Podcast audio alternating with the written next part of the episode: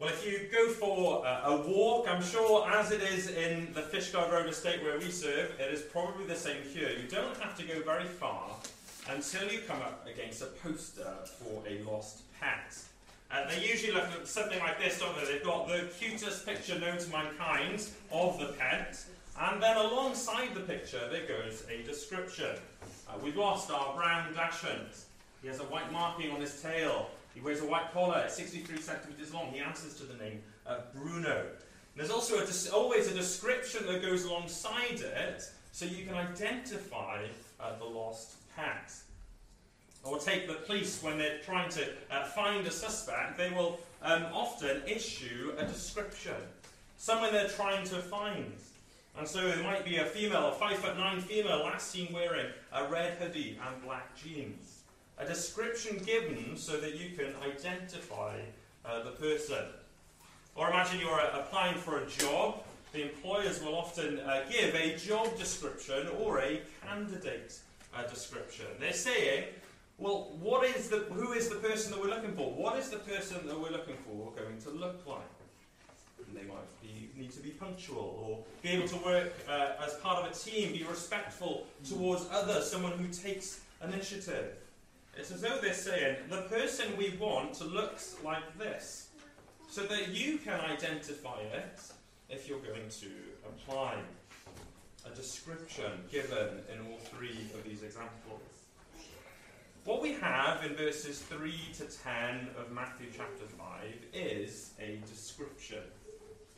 Not a description of a dog or a suspect, or, or what the ideal job candidate would look like, but what a true, genuine, real Christian does look like. Not what they would look like, but what they look like uh, already.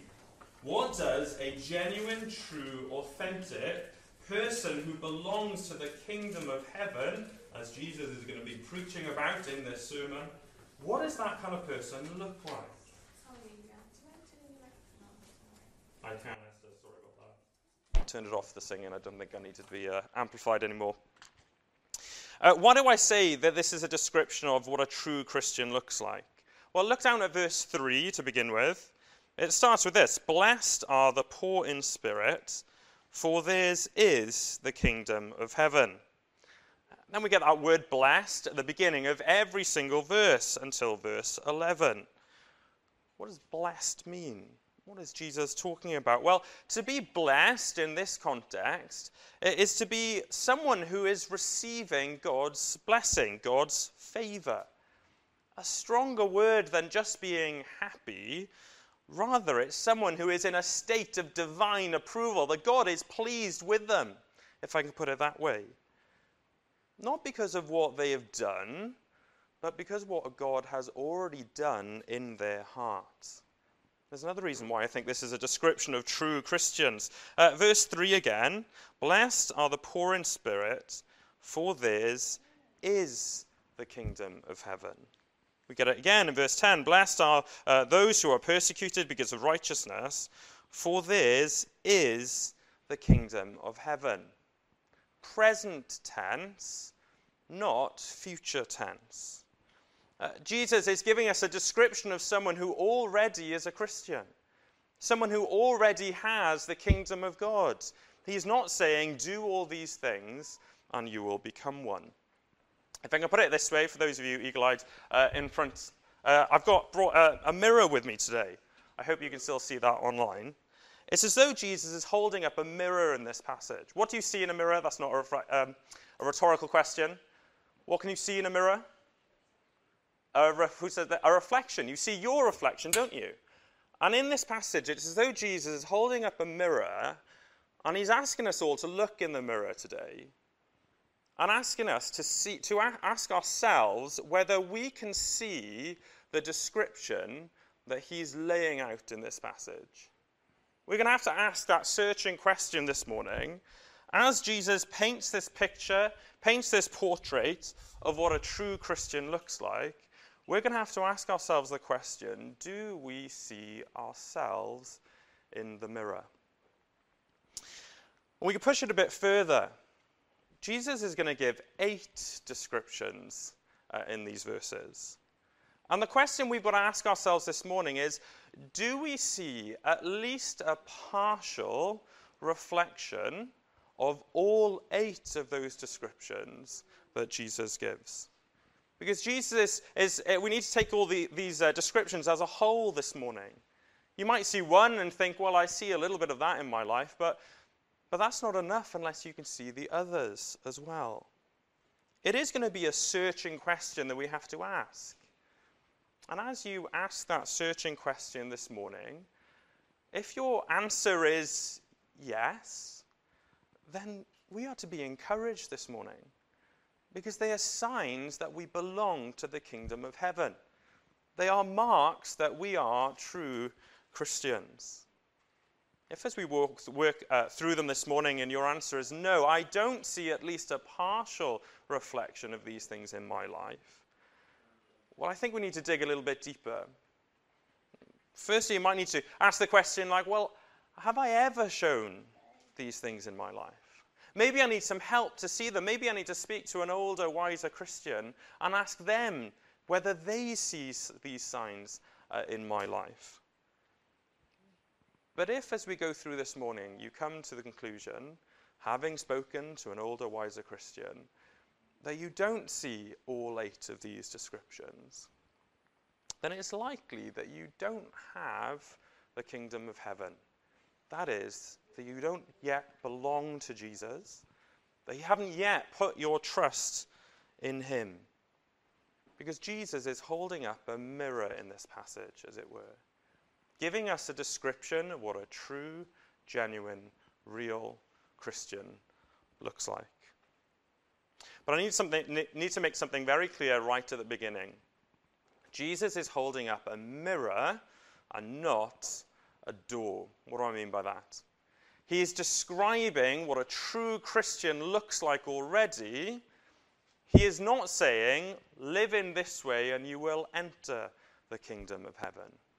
That is crucial to understand. Jesus is describing what a real Christian already looks like not saying, if you behave in this way, you will become a Christian. He is holding up a mirror, not a door. He's painting a description, a portrait of what a genuine Christian uh, looks like. And we're going to see that it is a, it is a topsy turvy uh, description. I don't know if you uh, remember, I think the last time I ate this, I was in primary school. Pineapple upside down cake. Hands up if you've ever eaten pineapple upside down cake. Hands up if you've ever eaten it outside of a school context. One or two, one or two. But the whole point of that cake is that it's upside down, isn't it? They cook it and they turn it upside down as it is served out. And we're going to see the description Jesus gives is topsy turvy. It's upside down. It's not what we would expect to be, um, to be the description of a genuine uh, Christian. Now, um, Martyn Lloyd-Jones, the great uh, Welsh preacher, preached 11 sermons on these verses, and we are squeezing them into one. So naturally, we're only going to be scratching the surface this morning, and there's only, only going to be a summary. And what I've tried to do is to group these descriptions together uh, into three groups, three categories. And the first is this Christians are those who rely on God. Christians are those who rely on God. What do I mean by that? Well, let's head back to verse 3. Jesus said, Blessed are the poor in spirit, for theirs is the kingdom of heaven. Poor in spirit, not materially poor, but those who have realized that they are spiritually poor. You see, one of the greatest human problems is that we think that we're good enough for God. We think that as one day we'll come before Him and be judged for all that we've done wrong, that, that we'll think, well, we've done enough good in our lives to outweigh that wrong, and so we are good enough for Him. Jesus is saying here in this passage that if you think you're good enough for God, then you cannot be a Christian. Because a true Christian is someone who is poor in spirit. A true Christian is someone who realizes that they have nothing to offer God. And it is those people who have the kingdom of heaven, who possess it, who belong to it and it to them. Uh, several years ago, Portia and I, my wife, uh, were driving up the M5. We were going to uh, view a house in Wellington in Somerset that we were hoping uh, to rent. And it was a boiling hot day, and so naturally we put the aircon on quite high because it was absolutely boiling. And I remember checking down um, to see the fuel gauge, and it had about 25 miles on it. Plenty to get us to Wellington. A few seconds later, I checked again, and it had gone down to zero straight away. I don't know how that works, but straight down to zero. We were running on empty. We had nothing in the tank. Uh, there were no junctions between us and our destination. We just had to get there. Now, miraculously, we did. I say miraculously. I guess in the reality, the reality was that there probably was something left in the tank. It was showing a zero, uh, but there was something.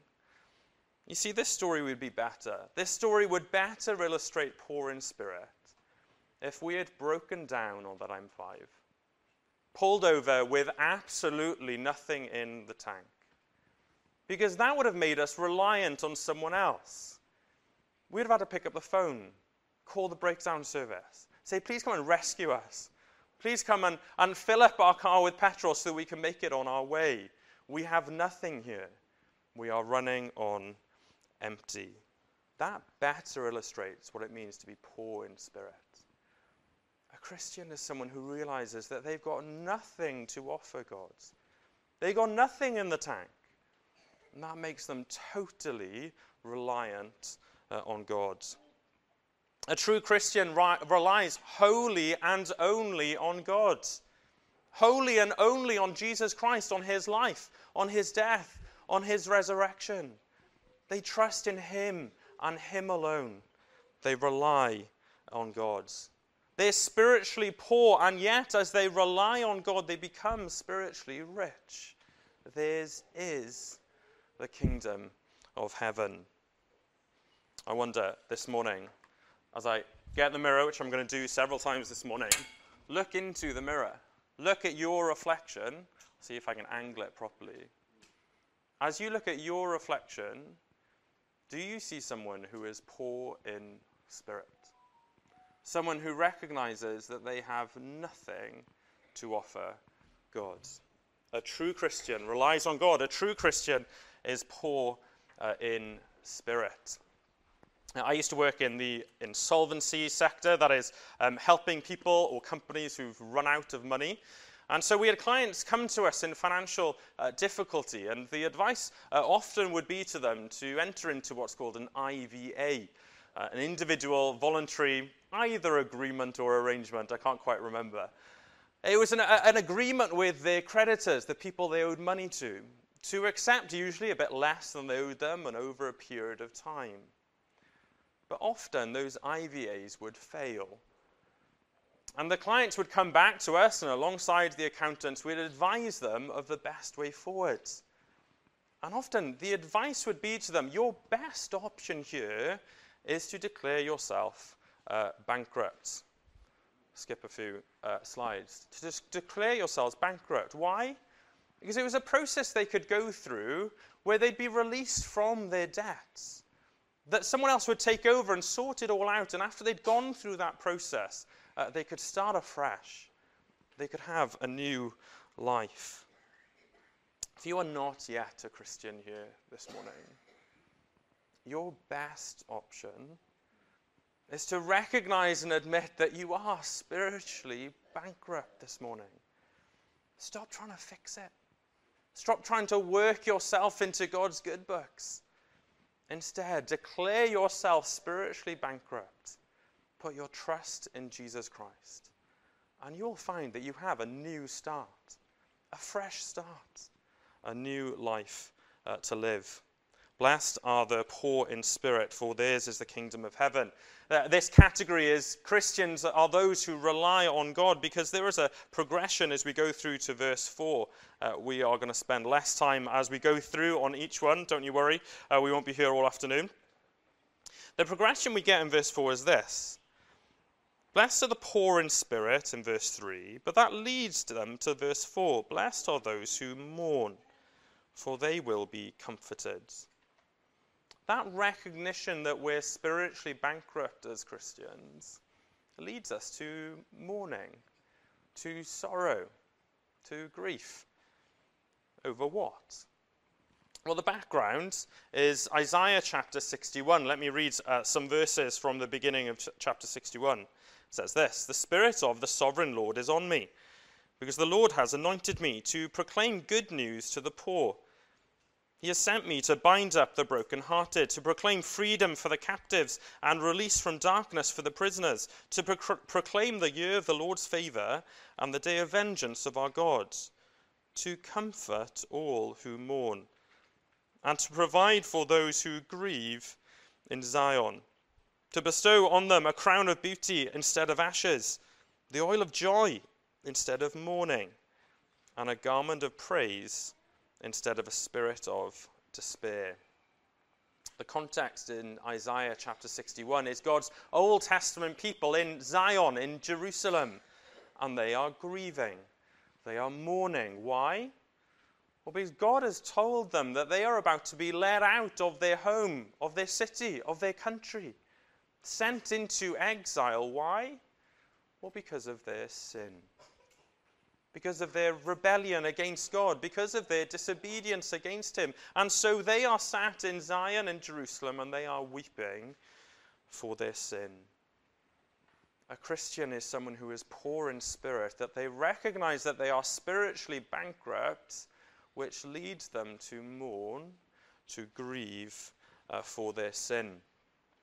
Uh, children, I, I, wonder if you can remember the story that Jesus tells us um, of the Pharisee and the tax collector. The Pharisee goes into the temple and starts praying to God, and he basically thinks he's way better than everyone else. But there's another man there, and there's a tax collector. And he, I mean, there he's looking straight ahead. The story that Jesus tells us that he's looking down, he's beating his chest, and he's prays to God and says, Lord, have mercy on me, a sinner.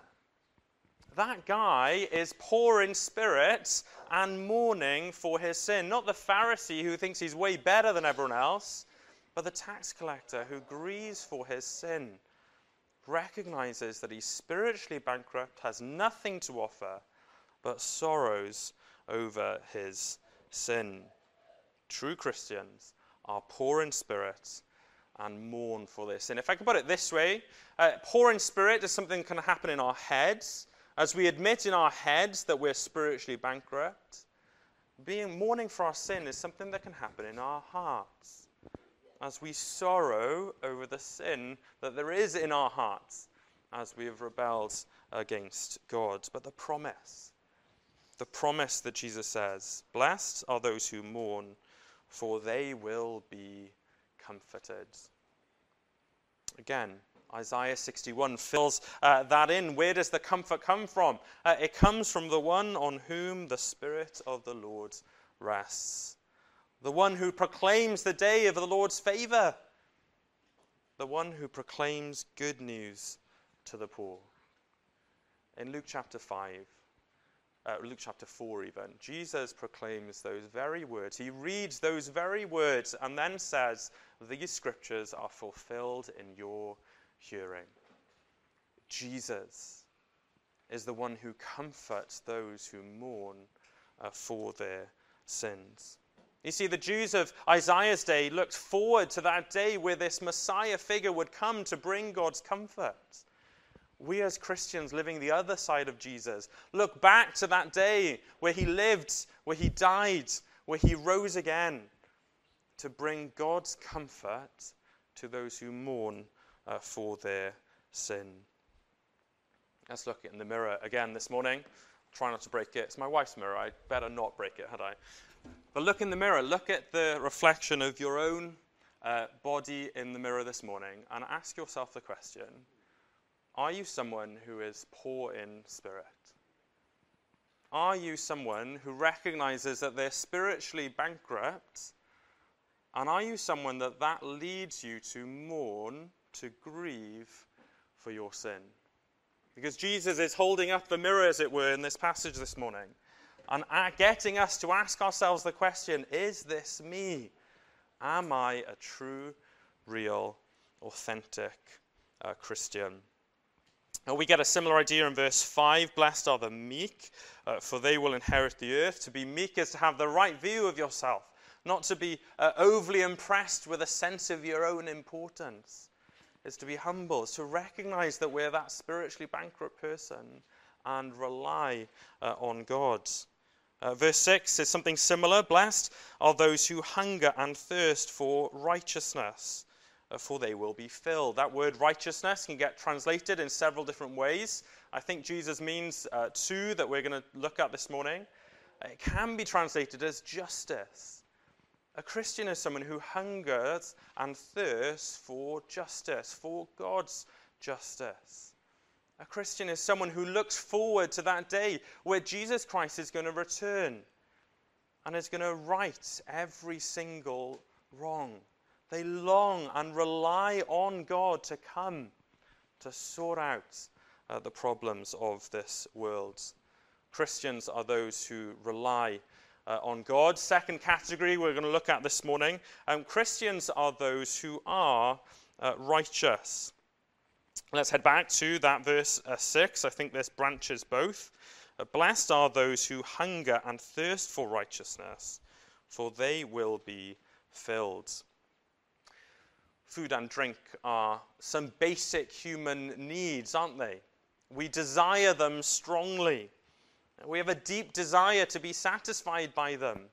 And that's the, uh, the kind of message that Jesus is saying in this, in this verse in particular that true Christians deeply desire righteousness, both God's justice that will come in the future and a personal righteousness.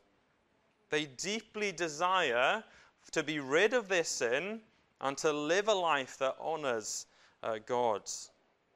Remember, we are looking at a mirror and not a door a mirror, a description of someone who already is a Christian, who hungers and thirsts for righteousness. Not a door, not a live a holy life and you'll belong to the kingdom of heaven. That is not what Jesus is saying. But what Jesus is saying is that a true Christian strongly desires to mimic Christ. That they're not content to keep on sinning uh, against him. Uh, what might that look like? Well, uh, verse 7 Blessed are the merciful, for they will be shown mercy. Mercy is a concern or a compassion towards those in need. They are actions that flow from a heart changed by God. If being poor in spirit can be thought of something in the head, something that we think, that we admit that we're spiritually bankrupt, if, uh, if mourning for our sin can be thought of something in our heart as we sorrow over our sin, to hunger and thirst for righteousness and to be merciful are things that we do with our hands. How that heart changed by God is worked out in the way that we live. What might uh, being merciful look like? Well, it might be buying a sandwich for that guy who sits outside the shop, homeless, as you head in uh, for your pint of milk. It might be actions that hit our pockets to, uh, to use what God has given us to have compassion and bless those who have less uh, than us. It might be helping at mercy ministries like a food bank uh, or other uh, uh, ministries like that in this church or in other um, organizations around Clydach. But crucially, it is something that flows out from a heart that has already been changed uh, by God. But the promise that Jesus gives Blessed are the merciful, for they will be shown mercy.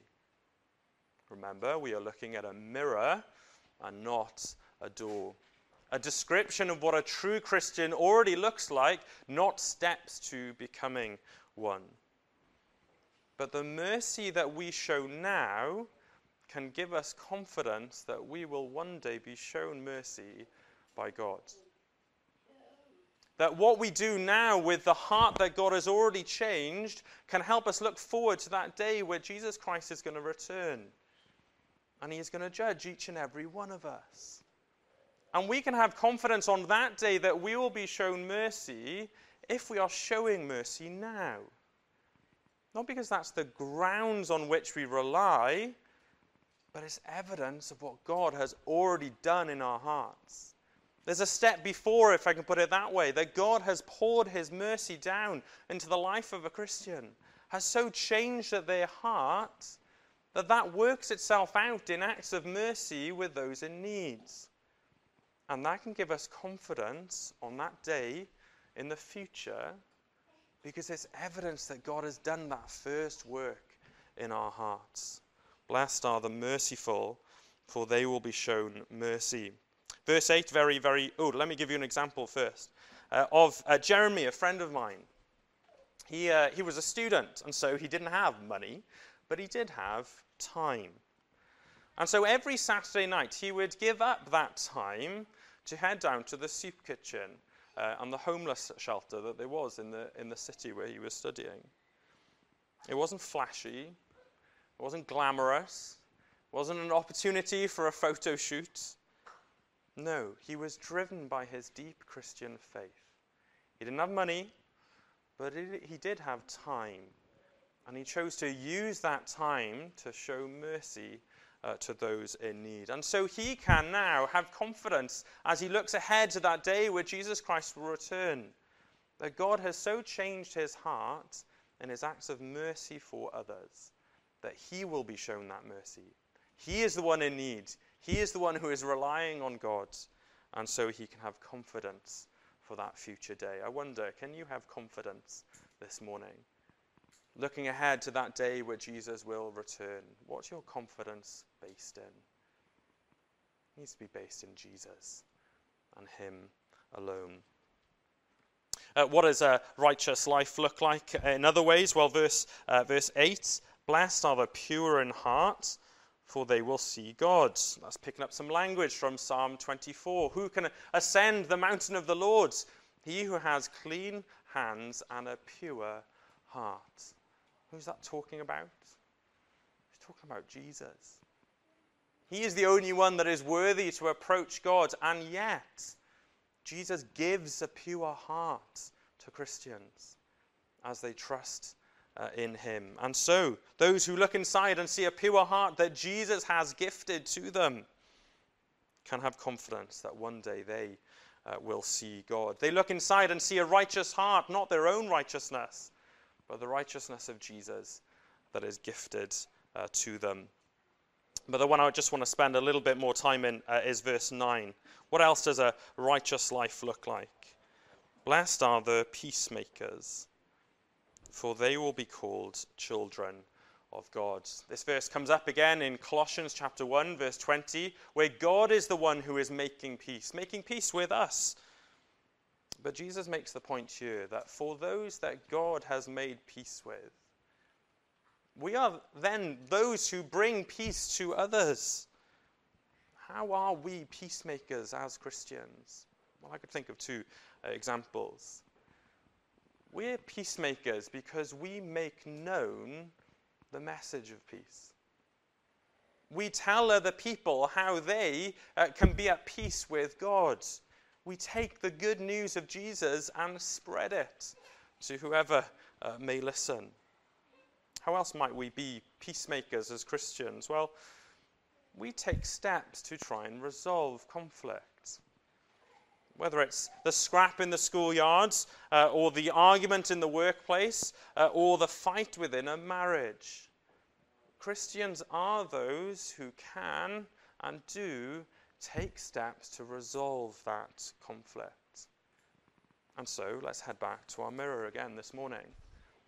And as Jesus tells us that a true, genuine Christian is someone who is a peacemaker, as you look in the mirror this morning, as you look at your reflection, are you someone who is a peacemaker? Are you someone who tells people how they can be at peace with God. However small that message might be, however, whatever opportunity uh, arises, do you take it?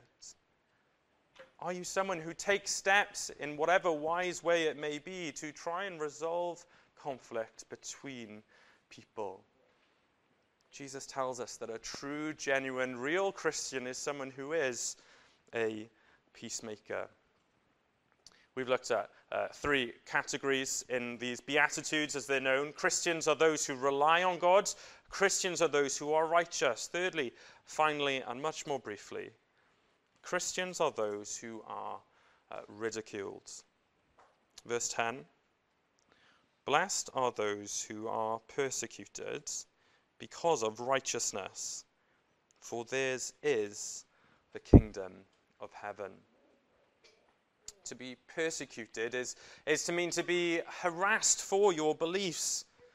I'll give you an example.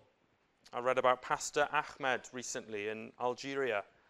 He, uh, he's a pastor, as you might have guessed.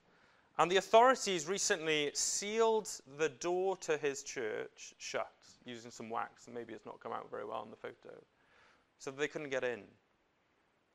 Then they threw him in prison for two and a half years, separated from his wife and from his kids. Why? For no other reason than he is a Christian.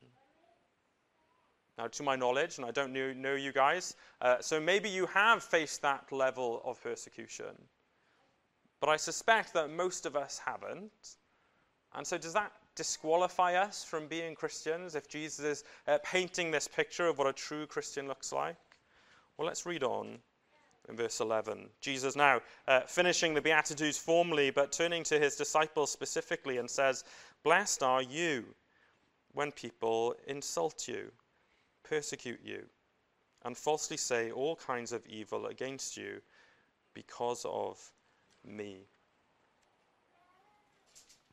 You have been ignored or passed over or the butt of a joke or talked about behind your back because you're a Christian. Because of righteousness, because the life that you are living, or because of Jesus in verse 11. It happens to true Christians. And so, ironically, when those things happen to us, uh, we can take great comfort. In fact, we can rejoice, as Jesus says. Rejoice and be glad. Why? Because great is your reward in heaven. For in the same way they persecuted the prophets who were before you. We can rejoice when we are ridiculed as Christians. Why? Because it is a mark that we belong to the kingdom. It is a mark that we are true Christians. It is a mark that we are heading to a glorious inheritance that has been won for us by Jesus Christ. We've seen that Christians are those who rely on God, Christians are those who are righteous, Christians are those who are ridiculed. And so here is where the rubber hits the road. For the last time, look into the mirror this morning as you look at yourself, do you see someone who is relying on God? Do you see someone, I forgot my second point, who is ridiculed as the third one? Do you see someone who is righteous? Do you see someone who is ridiculed uh, for your faith? If the answer is yes, and I would expect the answer to be yes with many of you. We're to be encouraged this morning. They are marks of a true Christian. They are marks that you belong to the kingdom of heaven. And as Jesus goes to unpack the rest of the Sermon on the Mount, the way that we are to live as Christians, that is for you. It also means that we're meant to press into each and one of these things. All eight should be present, maybe just in shoot form, as it were but we're to press into them and show them in increasing measure. What might that look like for you this morning and for this week to come? Well, uh, maybe you could write down your, the sins that you've committed against God in the last seven days, name them, and then take them to the Lord, mourn over them, confess them to Him. And you'll be find that you will be more of a person who is mourning for their sin. Maybe you want to press into being more merciful. Might want to get involved in any mercy ministries that this church is involved with, uh, or other organizations um, outside of the church, caring for those um, who have less than us. Maybe you want to be more merciful, press further into that. Or maybe you want to keep a keener eye out for conflict, wherever that may be at school, at work, in the home, in the church, even. Be someone who wisely and graciously takes steps uh, to resolve that conflict. But as you've looked in the mirror, whether it's there or there this morning, maybe you don't see all eight of those descriptions in your life. At the beginning, I think the first step, if that's you this morning, is to dig a little bit deeper and ask yourself the question Have there ever been points in my life where I've seen at least a partial reflection of these things? You might need some help with that. Sometimes we're not very good at looking at our own lives and kind of assessing where we're at spiritually. Go and find someone in the church family or another trusted Christian who's wiser, maybe been, uh, been a Christian for longer than you, and ask them, Do you see these things in my life? But if you get to the point where, having heard what Jesus says in this passage, having asked other Christians, Can you see them in, in my life? If you reach the conclusion that no, I don't see at least a partial reflection not even little green shoots of all eight of these things in your life, then it may be that you're not yet a Christian. Because Jesus is showing us what a true, genuine, real Christian looks like. If that's you this morning, please, please don't make the mistake of thinking that Jesus is holding out in these verses a door for you to walk into. He is not saying, behave in these ways, become more merciful, give more money to charity, try harder. He's not saying that. Instead, listen to what he says is the door into the kingdom. You see, just before the Sermon on the Mount, Jesus starts his ministry. In chapter 4, verse 17, he says, it says this From that time on, Jesus began to preach Repent, for the kingdom of heaven has come near. That is the door into the kingdom. It is to repent, to turn around, to totally reorientate yourself, to turn away from your life of sin and to turn towards Jesus Christ. That is the door. Listen to what he says is the door. But for those of us who are Christians, I hope that has been encouraging this morning as you've looked in the mirror and that you've seen green shoots in each of these. That it is an encouragement that we belong to the kingdom of heaven.